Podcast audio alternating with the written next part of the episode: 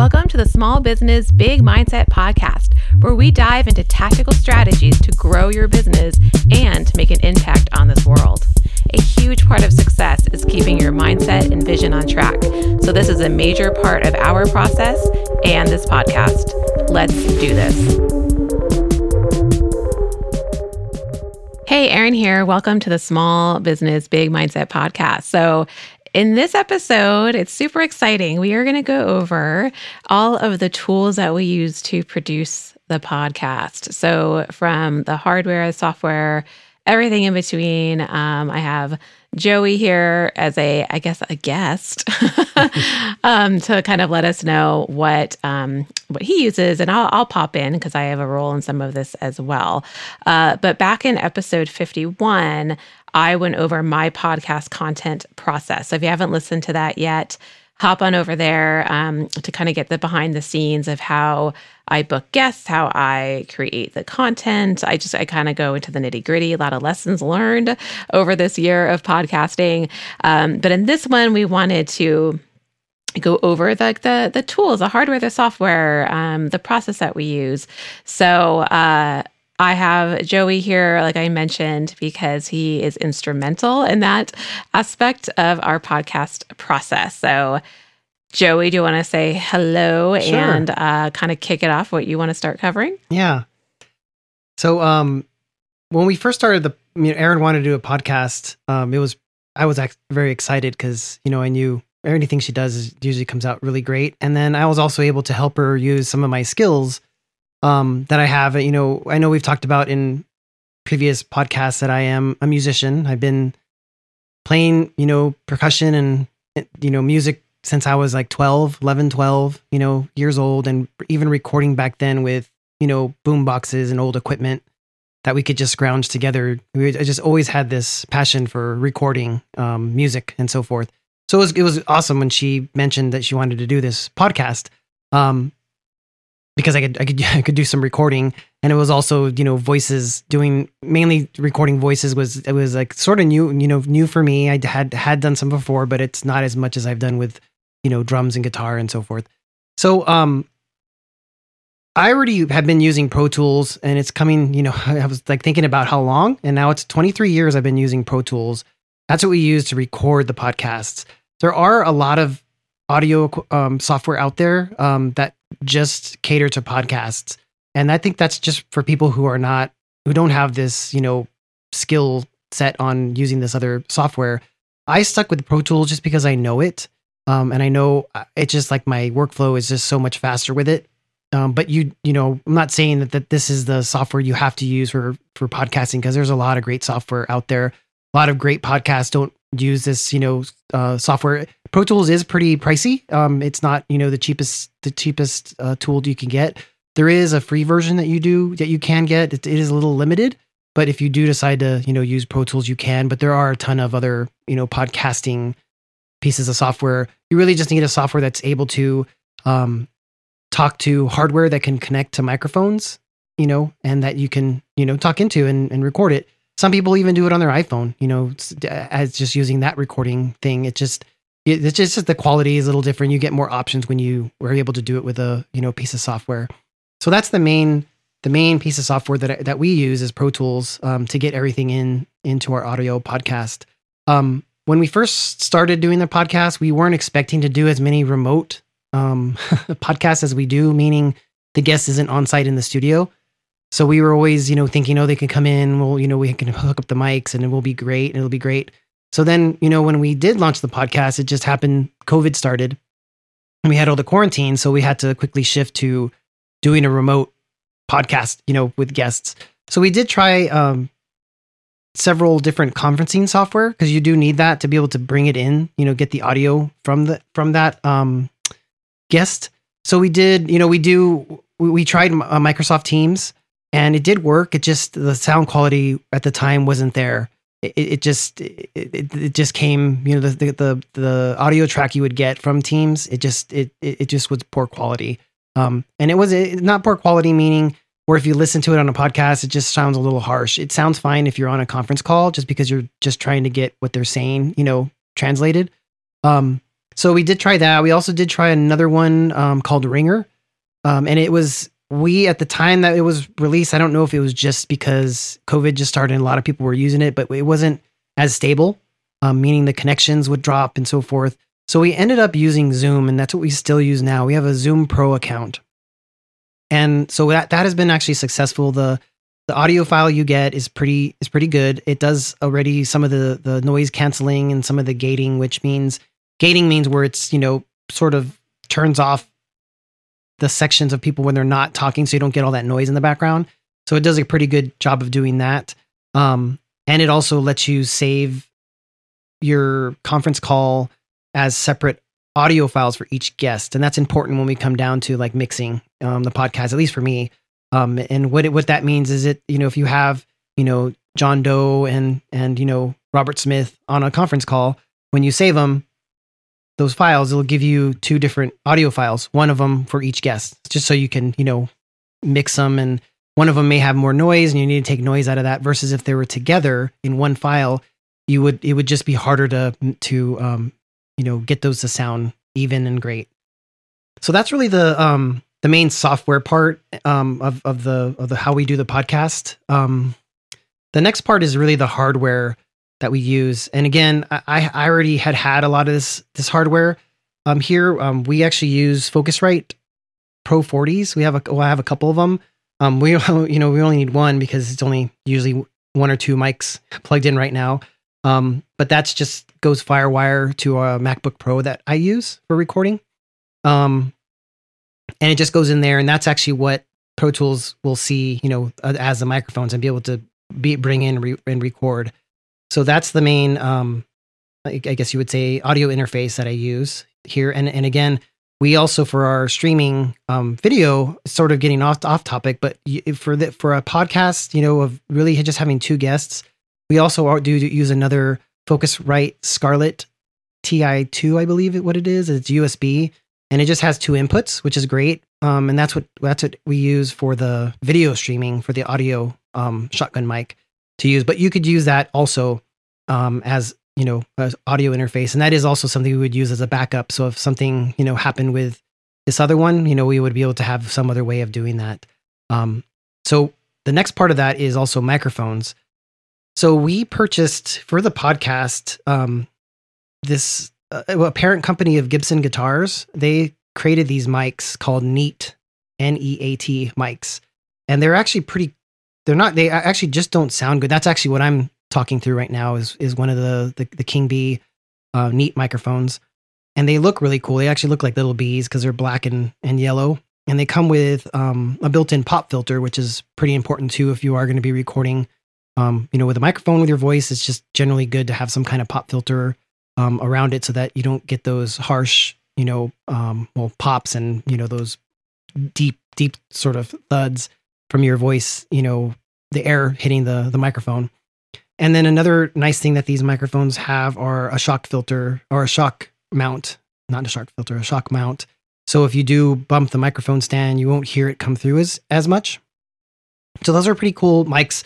Um, I know for a while they were harder to find, and it. I just when I was doing this podcast, I looked up and it looks like they they um, got acquired by um, Turtle Beach, so the the company's taking over the Neat mic. So you'll probably see new ones coming out soon, I believe. And then, um, but that's the mics we use. Um, Erin's voice uh, for for her, we usually use this U87 um mic that I actually it's a clone that I created by Microphone Parts they sell kits that are the components they use in these, um, you know, industry standard, you know, uh, com- um, condenser microphones for vocals. Um, they're called the U87s, and they're made by a company called Newman, Neumann, sorry, and they're um, they're very they're very expensive. But if you have some kind of you know electronic skills, soldering, you can get this kit and you could build it yourself. And that's what I actually did. And I would I use that actually for vocal recording um, before we did the podcast and we were using the neat mics with Erin's voice for a while. Um, but one of the things that I've learned from you know different singers and also other engineers um, is that microphones are sort of they're also it's not just the microphone you get it also is the the, diff, the different person's voice the microphone works better with different voices so it just happened that i feel the that u87 with erin's voice just sounds a little bit smoother and and, and more natural. So that's what we actually use for erin's um, voice. Um, and it was great because it was a, like a puzzle. you know, you you get a puzzle, then you get to get this microphone afterward. One of the things are fun with electronics. Um, so those are really the that's the microphone um, that we use. We um, let's see what is another another part of the the microphone because I know that's that's pretty. We're going to be getting into the the processing of of it afterward, but just for the the main main part, that's that's really you know the hardware that we use um, recording wise. I mean, we have microphone stands, but you know that's nothing really. Everybody will will have those. So um, another part of I guess I don't know if you would consider this hardware, but is in, in, in our studio, I, we created these these acoustic panels, and what those are good for is um, if you if you have a big room and it and you go if you ever if you've ever moved like to a new apartment or a new house and you go into the room for the first time or you're looking around, you know, when you're when you're first looking at the apartment to see if you or the house that you want to buy and see if you if you want to go in there, it's very echoey and you walk around, you could feel hear your footsteps echoing, and if you you know clap in there, you hear it you know ricocheting. So that's really what these acoustic panels prevent is that ricocheting and that echoing. It helps it absorb those sounds and stop them so that the microphone doesn't pick them up multiple times and hear that echoing and it just makes it a cleaner sound. So we have these panels um, that we've created and we've actually created a little PDF on how to make them yourself if you like. Um, but they're they're great because we use those both for the live streaming um, video streaming so that her, you know, doesn't reflect in that room that she's in, and also in the studio, it just helps it with the acoustics and not sound as you know echoey in here. Um, so those are another great thing to do. Another thing I've seen people do um, is you could record your vocals in a walk-in closet, um, and that's great because you have all these clothes around you, and it, it absorbs all that sound. We actually did that with one of my my friend recorded a little mini album and when we we recorded it, we we did that at our house. We put the microphones in our walk-in closet, and it sounded great. Um, so that's another another thing, and it also helps you get isolated from window noise um, from outside, or you know, you know your dog's barking. Hopefully, you're far away. But that's another thing is trying to get away from all that noise. You know, like for us, we we have windows by us, and I do have more sound panels on those. Um, but then we also do close the the, the, the drapes and for and, and block the windows so the dogs don't go and see the Amazon truck coming by or a dog getting walked and then start barking all of a sudden. Um, that still does happen because they still hear things, but that helps it. Um, another thing that we do in the process is we turn off the air conditioner or the heater um, because the, the depending on the microphones, more of the sensitive microphones like the condensers, they'll they'll pick up that that hiss and that that air noise coming in through the vents. So that's one thing that we try to remember um, to do before we start recording um, on that.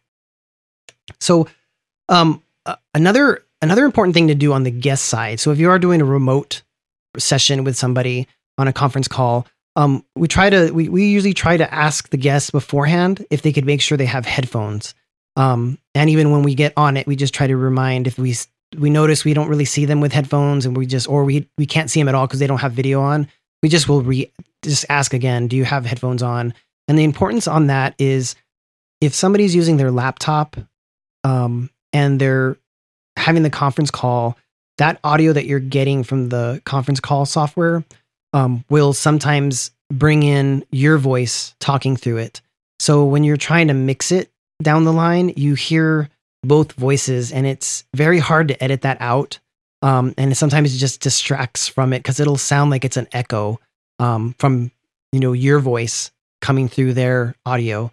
So that's the important part. If you do have them have headphones, it isolates that, and none of that that um, you know vocal from your voice will be coming through their microphone because it's just going straight to their ears.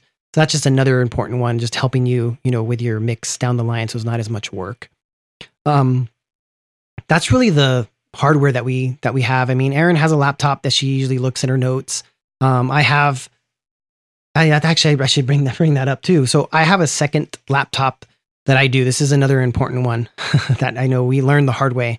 Um, or didn't learn the hard way. It actually saved us. Um, so what I do is I have my my work my digital work, workstation running a, a separate that MacBook Pro that's recording using Pro Tools. So it's recording Erin's voice, and then it's also recording um, the recording that I'm getting from the conferencing software. So I have a second laptop on my desk that is actually connected to the conference call. So I'm on I'm on the conference call too, and I can hear all the voices. And that audio is going into Pro Tools. So I'm recording not only Erin, but I'm also recording the conference call with all the voices, Erin's voice and then the guest's voice and so forth. And that's as a backup. So it's a backup because the conferencing software, you usually say record this conference and it'll record it in the background. Um, so I started doing this from the beginning because I was thinking that the audio software or the uh, uh, the conferencing software would have problems and not really record it or something would happen and it wouldn't I wouldn't get the recording from them then I we wouldn't have anything. So what this would do is it was recording the conference time, conference call real time also so I could use that as a backup. Um but one thing that we found also that helps if you have this is if you forget to tell the conference software to record the conference call. We actually did that once and it was a save that that we actually had that other, you know, track that was recording real time. So that's another pointer I would say is always have that secondary. You, you may not ever use it, but you know, there's going to be a time where that might happen where, you know, for some reason the conferencing software didn't, didn't save it correctly or they, um, they they didn't encode it and you get it back and it's an error and there's nothing you can do. So that I would, that would be my another recommendation that, that we would, you know, say is always make sure you have a, a, a backup, you know, of the audio that is coming in. That's another big one. Um, so a- another another thing I would say is also if you are typing, um, to try to be a little bit softer or maybe use a different keyboard or or try to move the keyboard away from your microphone as much as possible so that you don't have to deal with that. Um, and I, I don't think we've really had that issue, but I just I know that I've you know read up on podcasts and that's another thing where people will mention you know to to just be careful with the with with keyboards because a lot of them you know some people like those mechanical keyboards that are very loud so that's one thing to to just to be careful with um, uh, for a pointer um, on that. Um, uh, within our Pro Tools, how I talked, we also created templates. So if you already know that you're going to be recording these a couple of times, templates come in great. So what, what it is is it's sort of a, a it's a template file. Ours has our intro and our outro, and it also has um, our music, our, our our podcast music already by default, and it even has Erin's vocal track and the laptops um, conferencing call, you know, track that's already there, ready. So we can have that. So it's very easy. I just say open new and I say template and I rename it to you know, whatever the podcast is going to be. And then it's great because then it opens up and it has all of that already set up. You don't have to go and drag the intro and the outro and the theme music in there and then go and add a separate, you know, add another track for Erin's voice and then add another track for the laptop. It's just great. It's just streamlines everything. And that's what we actually do with our with Pro Tools and, and our templates, and also other software has those template templating. If if it doesn't, what you could always do is create um, a, a file as you want, you know, with the intro, outro, and so forth, and then save it as template. And then what you do is you just make a copy of it every time you're going to start another, you know, podcast. You just you know make a copy and then rename it, whatever, and then open it, and you're good to go. That's really all the template's doing. Just another pointer of what we're doing. So once we um, get that all taken care of, um, what we'll start doing is we will start mixing the the tracks, and what I mean by that is, I'll what I'll do is I'll listen to Erin's voice, and what I usually there's a couple of effects that I put on this, and and a lot of podcasting software will will have this automated, meaning it'll sort of do a general, you know, uh, EQing and um, compression and you know different effects, and I'll, I'll, go over some of those that that we apply to the voice. Um, it'll do those by default, and and, and it does. You know, they they do pre- pretty decent jobs. Um, it's just me being more of the audio. You know, working in audio for a while that I've I've learned a little things. You know, about EQing to make it sound better. So one of the things, the first thing I do with Erin's voice is, and actually and any of the voices, is I apply an EQ. And what the EQ is, and it's sort of like the treble and bass on your um on your car stereo or your stereo or you want to you know have a little bit maybe the highs a little bit higher or the lows a little bit lower um, voices you generally want to take out the the very low frequencies or the you know the the low sounds um, it just doesn't really help and it just brings a lot of rumble into your mix and then even the highs you don't really want a lot of highs in in your voice um, And and and, and there's a sort of a little science and an art, and every voice is different. So you can't just make you know like a preset and then set it. It'll probably get you to a good spot, but um, that's why I'm saying. Those automated ones, to me, they're great for people who don't have the want to learn about you know getting this done and just wants to get a podcast done. Those are fine. But if you know just to get it to that, it'll get the voice a little bit sounding a little bit better. You can do that. Um, but I usually do an EQ first on all the voices, and then um, after I do that, I will put a, co- a compressor on the voice, and that just helps it level out. So what a compressor does is it sort of evens out the whole voice. Where if you may be talking lower and you know um, they may get a little bit quieter when they're talking, and then they start talking up, it'll sort of level that out automatically for you and it'll just make the voice sound even. So when your guests are listening to it in a headphone or their car, there's not these dramatic, you know, spikes in, in volume. So I usually do that. And then after that, I'll add um, a noise gate and a de-esser to the voice. Um, what the noise gate does is it's not really getting rid of noise. I guess you would just call it a gate, but it's sort of opening and closing, just like a door. And what that means is when the voice, you're hearing somebody talk, it it's open, you know, so that the sound comes out. But once it starts hitting a certain level of of the where it's low, it'll actually sort of mute it so that there's not these little like if there's pulp paper shuffling and so forth, it won't come through in the audio signal, and it just helps you with a better, cleaner mix. Um, so that's what I usually will put at the gate, and then the de-esser sort of gets rid of. Oh, there's Bandit barking. You probably can hear. um, but the de-esser, what that will do is it takes out the S, like the those little high S's of people's voices. I'm sure you might have heard of it. Um, but that's just another thing that I do just as taste of what I want to sort of, you know, get in there, get to have the voice sounding better. Um, and I'll generally do that with all of the tracks. Um, the remote, the remote tracks that I get, the effects, there's a little bit more effects or cleaning up that I have to do on them. Um, let me, let me hold on. Let's see. I don't know how long Bandit's to bark. Sorry about that. Um, I'll just keep going because we we don't really mind on that. So what what when we get the uh, the audio files from like Zoom or from whatever, and we get them, what generally happens is there's going to be some some noise, and also um, there is also some artifacts that you get from just them compressing it and streaming it and so forth on over the internet. And those artifacts they sort of sound like they're just really uh, bad sounding uh, pitches within it. So I use an EQ to sort of find those find all of those. Like I put another EQ on it to sort of find those frequencies that just are really harsh, and I just take them all down. Um, that that'll be more of a detail, but I'm just giving you a generalization of what I will do with those files because they do have that. Another tool that I just got, it's a that's such a such a great thing is a as a, a noise remover, and this this tool is really made for removing like if you have an air conditioner and you forget to turn it off and it, it'll remove that that sound of that air. Or if you do get those you know audio files from the conferencing software and it has a lot of like noise in the background or if somebody is recording in a noisy spot what this software does is it analyzes the signal the sound signal and it'll it, it'll you'll tell it where that noise really is in a part where they're not talking and it'll remove it and it's so nice because it's so much easier to make the the the, the vocal track sound so much better um so that's really really what I do. And then once I get all the EQing done, I just try to get all the voice levels about the same. Um, and, and this is not necessarily meaning like if one voice is at, you know, two and then one's at four and you put them both, both at two, that's not necessarily what I, what I mean. It's really listening and looking at the, you know, they usually have these meters telling you how, how loud they are, but trying to make sure that they sound evenly when, when they start talking back and forth. So one's not louder or, or quieter than the other just to make it better for the listener to be able to hear that. Um, and even with the outro and intro music, trying to get that all balanced where, you know, outro, I try not to have too much music coming through so you could still hear or understand what Erin's saying on the out- outro um, or the guests are saying while the music is coming into the outro. So that's just another part of the mixing process that I do. Um, once I do that, I do save it off um, as like a CD quality um, WAV file.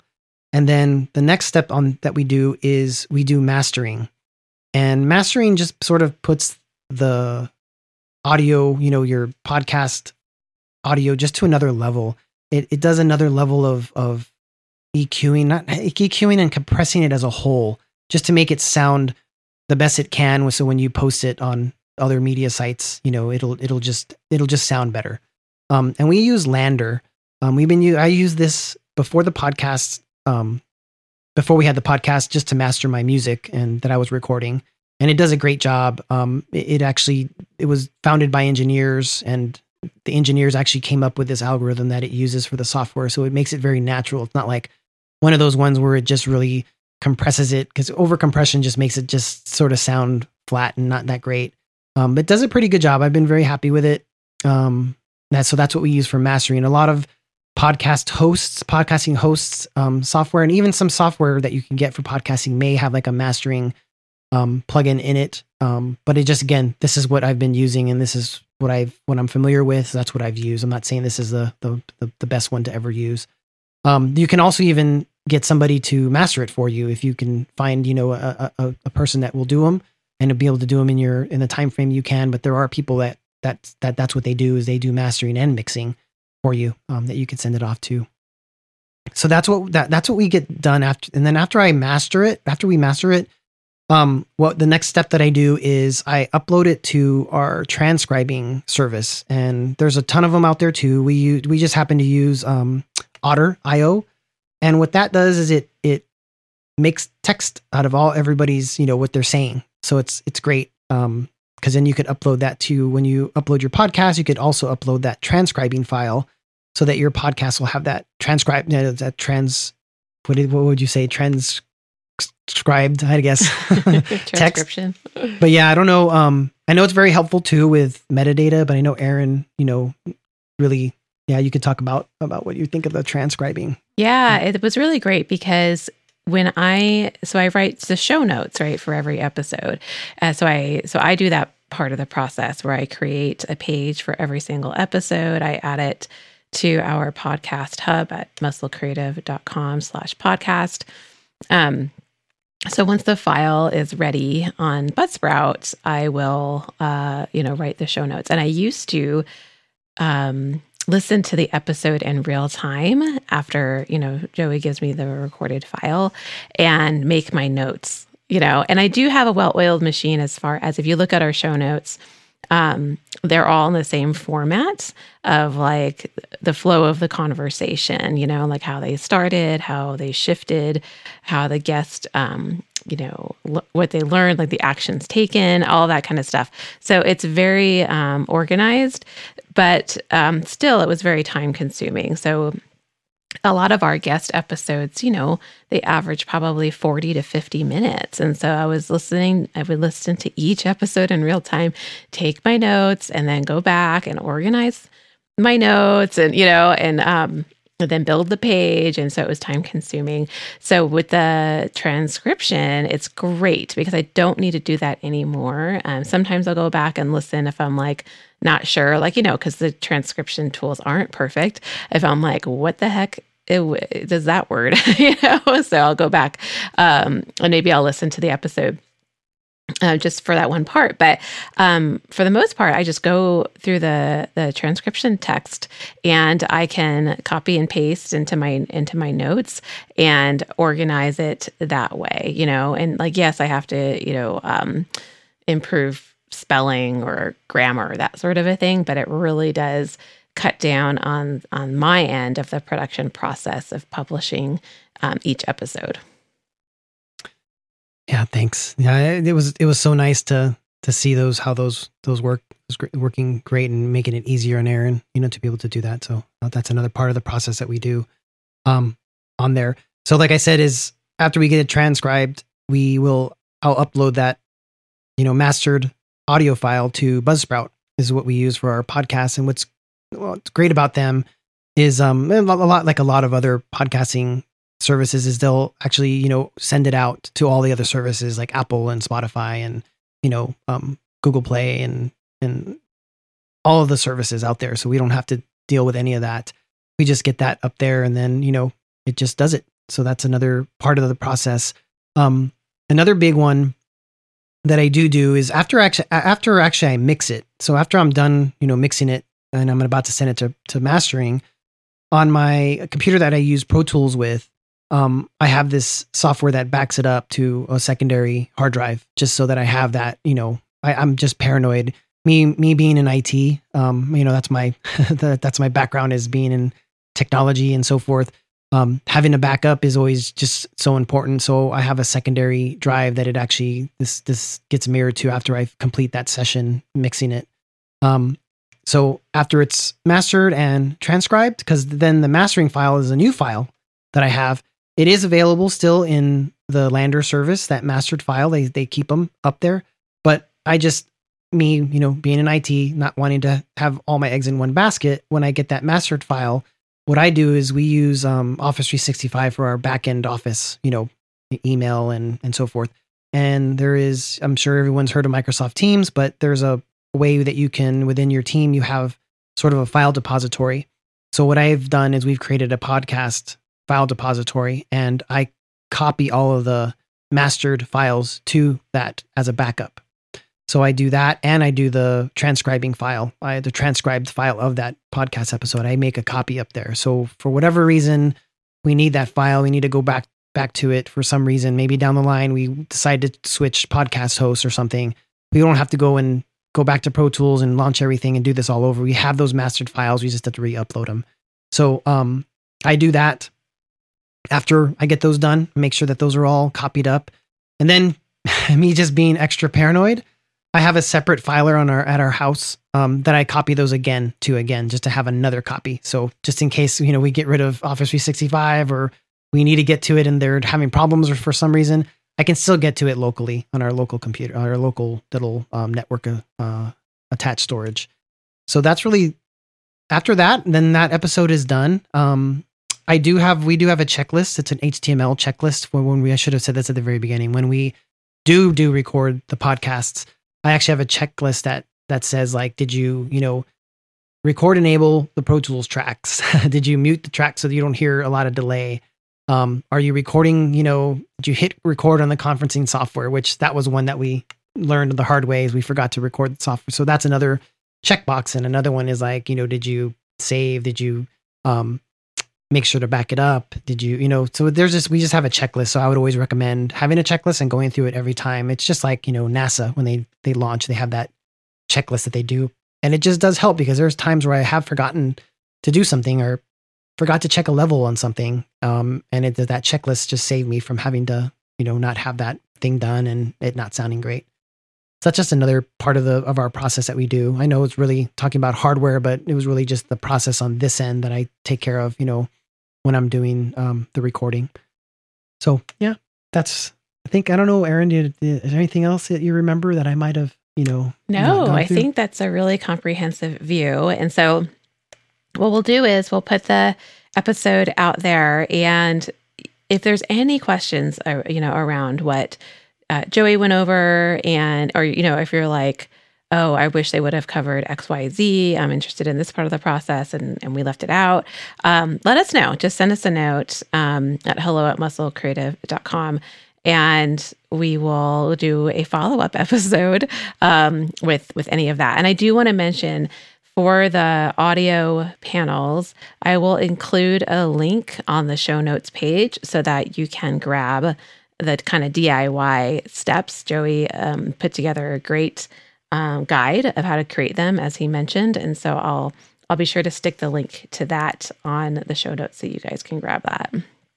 And Thank you for listening. Um, I know I went pretty long on this. There's other parts I could probably could have gotten more detail in, but you know, I just wanted to try to get the high level things out there, and you know, maybe some other episodes we could, you know, go into like more details of the vocal processing and different things because there are some things that I've learned that I feel, you know, me hearing some podcasts out there, I'm like, ooh, I wish they would have done this differently or whatever. It might have just, they're pretty simple things. So. Yeah. So send us a note, um, whether it's through email or through uh, Instagram, Facebook, what have you. And we will touch on anything else that you guys want to know about the process. So hope you guys enjoyed it and we will see you on the next episode. Thanks for tuning in to the Small Business Big Mindset podcast. To keep the fun going, check out our Facebook group, Start and Scale an Online Business, for even more free trainings and resources from fellow entrepreneurs. If you haven't already, head on over to musclecreative.com and click subscribe to join our email list for our weekly updates. And if you've enjoyed this podcast episode, check us out on your favorite podcast platform to follow us and give us a review. As always, be authentic, bring an insane amount of value, and keep crushing it.